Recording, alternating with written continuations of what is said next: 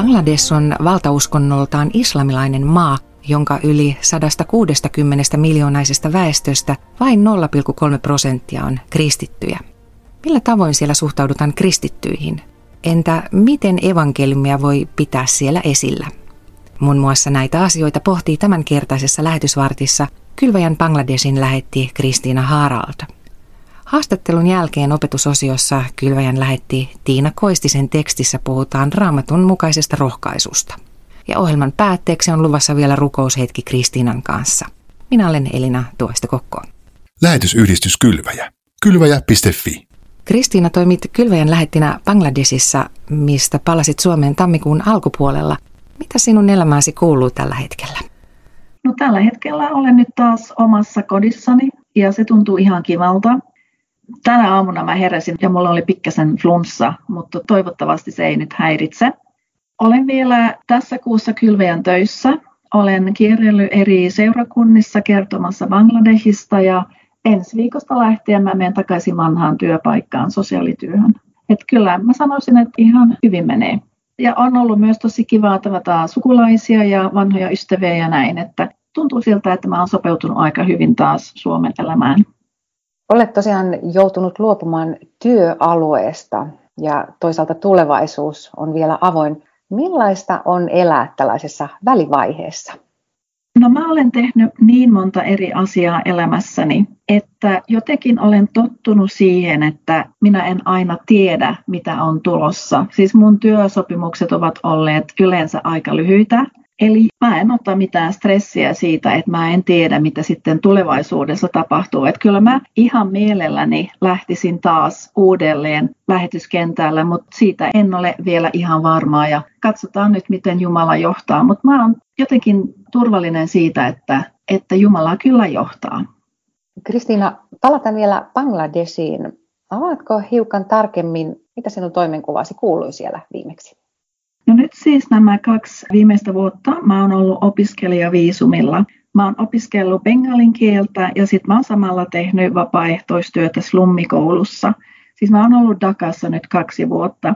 Mutta silloin vuonna 19, kun mä ensin tulin Bangladeshiin, mä olin LÄM-sairaalassa töissä. Mä olin siellä vammaisten lasten kuntoutuskeskuksen johtajana. Ja tarkoitus oli, että mä olisin ollut siellä neljä vuotta. Mutta mä olin siellä vaan vähän yli vuoden. Sitten tulin kotiin, koska pandemia oli tullut ja, ja tota, mä tarvitsin kuitenkin loman. No tarkoitus oli sitten palata lämpiin, mutta sitten en saanut uutta työlupaa, että en voinut palata silloin siihen. Ja se tuntui kyllä vaikealta. Se oli todella vaikea. Mä vaan itkin pari päivää siitä, että mä en pääse sinne takaisin. Mutta mä rukoilin paljon ja mietin asioita, juttelin kavereiden kanssa ja mä olin myös yhteydessä Bangladeshiin. Ja jotenkin mä vaan tulin siihen tulokseen, että no Jumala on mukana myös tässä. Että näin, näin on nyt vaan käynyt. Sitten mä rupesin rukoilemaan niin kuin eri tavalla, että no Jumala, mitä sä nyt haluat, että mä, että mä teen. Ja sitten aika nopeasti tuli tämmöinen ajatus, että ehkä mä voin mennä takaisin opiskelijaviisumilla ja mennä Dakaan ja siellä tehdä vähän vapaaehtoistyötä. Ja näin se tapahtui. Eli mä menin takaisin sitten seuraavana vuonna ja mä kerkesin olla nyt kaksi vuotta siellä. Mä opetin englantia sekä opettajille että oppilaille tässä slummikoulussa. Eli tietysti tuntui vaikealta nyt jättää tätä työyhteisöä. Mä kaipaan heitä ja siellä tällä hetkellä ei ole ketään ulkomaalainen, joka voisi vetää englannin ryhmiä, koska mä yritin keskittyä puhumiseen, että, että lapset uskaltaisi ruveta puhumaan vähän englantia, koska paikalliset opettajat ei välttämättä puhu englantia, he lukevat vaan niin kuin kirjasta. Et mä yritin todella opettaa heille puhumaan englantia. Se onnistui aika hyvin, että kyllä mä kaipaan tätä työtä. Nyt kun katsot taaksepäin Bangladesin vuosia, niin mitä matkareppuusi jäi sieltä? Mitä opit tai missä sait kasvaa? Ehkä se, että ihminen voi olla tyytyväinen, vaikka ei ole niin paljon tavaroita. Siis täällähän meillä on välillä aivan liikaa tavaroita. Bangladesissa heillä ei ole kaikkia, mitä meillä on, mutta siellä ihminen on tärkeä eri tavalla. Ja he ovat yleensä hyvin ystävällisiä, ja vieraanvaraisia. Että jos he pyytää ulkomaalaisen heidän taloon, niin siellä on aina paljon ruokaa. Vaikka heillä ei olisi oikeastaan varaa ostaa lihaa, niin kyllä kun vieras tulee, siellä on aina lihaa tai kanaa pöydällä. Semmoinen vieraanvaraisuus, mikä on todella koskettavaa. Ja missä sain kasvaa? Ehkä siinä, että mä niin kuin huomasin enemmän kuin ennen, että minulla on jotakin annettavaa. Siis kaikki koulutus ja kaikki, mitä saamme tässä maassa, on ollut minulle jotenkin niin itsestään selvä. Mutta kun mä olin ollut Bangladesissa vähäksi aikaa, niin mä huomasin aivan uudella tavalla, että muissa maissa heillä ei ole samaa koulutusta eikä tietoa, mitä meillä on. Ja jotenkin mä kasvoin siinä, että mullahan on täällä jotakin annettavaa. Työskentelit tosiaan aiemmin siellä Bangladesissa Lambin sairaalassa vammaisten lasten kuntoutuskeskuksen johtajana. Tiedätkö, mitä tälle kylväjän yhteistyökumppanille kuuluu tällä hetkellä? Kyllä heille kuuluu toisaalta ihan hyvin, mutta toisaalta on edelleen todella vaikea viisumi- ja työsopimustilanne. Siellä ei ole enää niin paljon ulkomaalaisia kuin ennen. Ja toisaalta se on ehkä hyvä asia, että paikalliset työntekijät joutuvat ottamaan enemmän vastuuta, mutta sitten toisaalta kyllähän ulkomaalaisia lääkäreitä erityisesti siellä tarvitaan vielä, että Siis minä en tiedä, kukaan ei tiedä, milloin tämä viisumitilanne muuttuu, mutta tällä hetkellä on todella vaikea. Mun mielestäni se on tosi hyvä, että Mä en ole nyt enää siellä lämpissä, mutta Elina Nevalainen on menossa sinne ja hän on fysioterapeutti. Ja mun mielestäni on parempi näin, että hän menee sinne ja toivottavasti hän saa sitten työluvan ja viisumit ja kaikki. Hän menee ensin vuoden opiskelijaviisumilla, mutta sitten sen jälkeen on tarkoitus, että hän menee lämpiin töihin. Ja Minusta se on parempi näin, että fysioterapeutti menee sinne, koska mä en pysty, mä olen sosiaalityöntekijä ja mä en pystynyt ihan auttamaan heitä käytännön terapiatöissä et minusta se on tosi hyvä, että Elina on menossa sinne ja se on parempi näin. Bangladesin valtauskonto on islam ja vain 0,3 prosenttia tästä maan väestöstä on kristittyjä. Millä tavoin siellä suhtaudutaan kristittyihin ja miten evankeliumia siellä pystyy ylipäätään pitämään esillä? Bangladesissa on uskonnon vapaus, mikä on hieno asia. Ja siellä jokainen saa kuulua siihen uskontoon, mihin on syntynyt ja kirkot saavat ihan vapaasti toimia kirkkorakennuksen sisällä.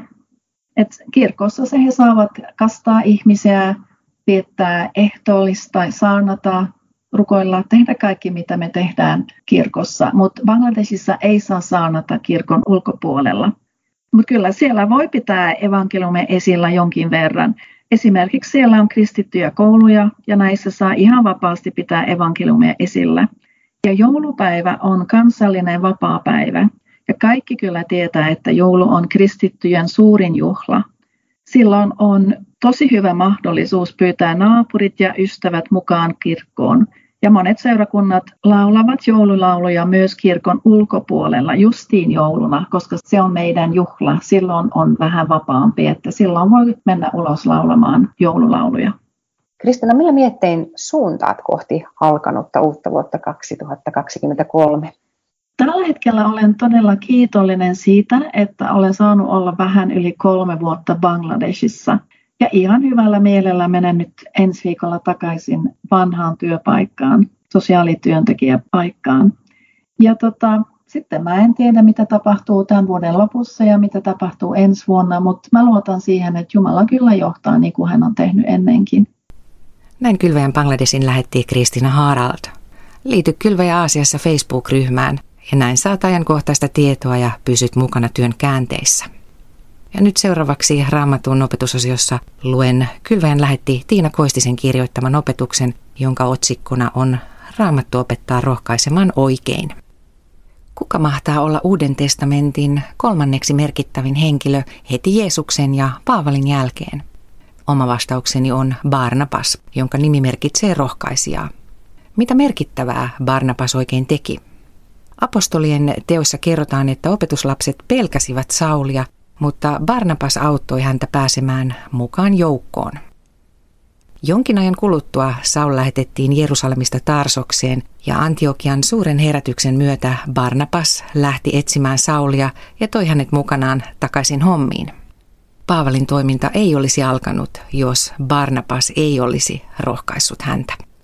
Rohkaisu nähdään usein toisen ihmisen kannustamisena toivottamalla tsemppiä ja sanomalla kyllä sä pystyt siihen. Raamattu antaa rohkaisusta kuitenkin erilaisen, syvemmän kuvan. Luin hiljattain Christina Foxin artikkelin Biblical Encouragement, joka laajensi ajatteluani siitä, millaista on raamatullinen rohkaisu. Raamatullinen rohkaisu on hengellistä.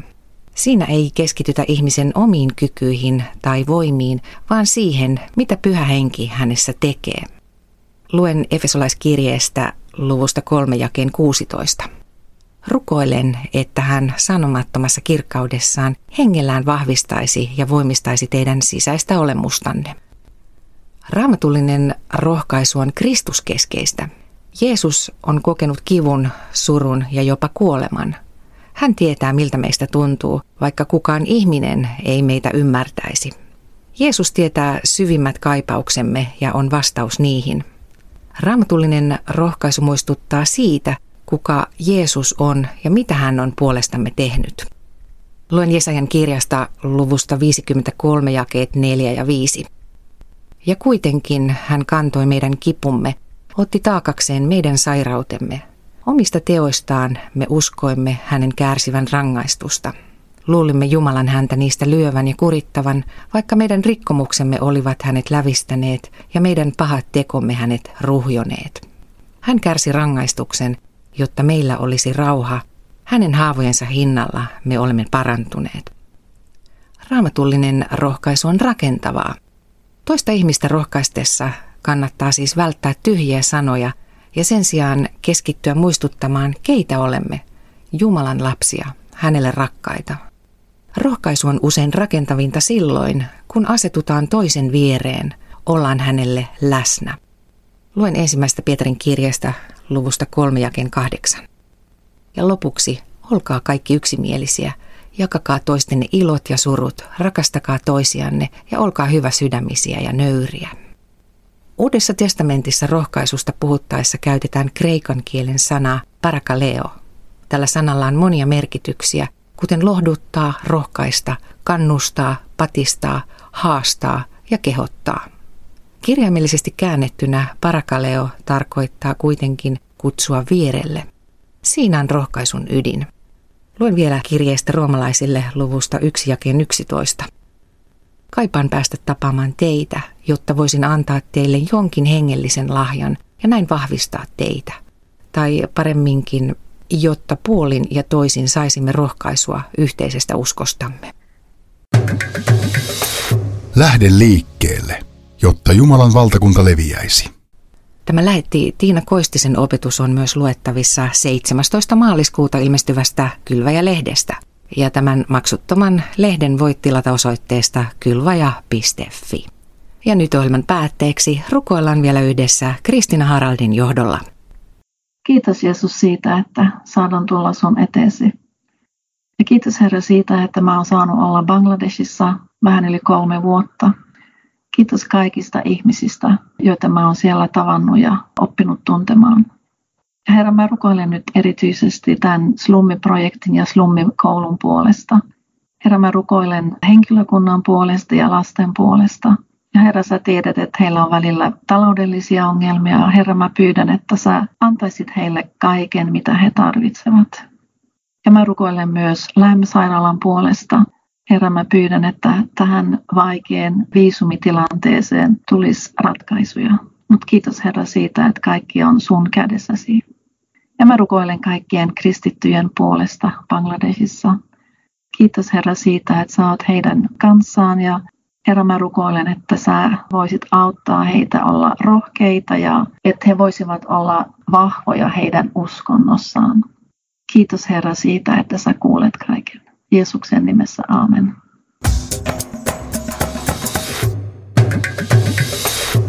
Kylvaja.fi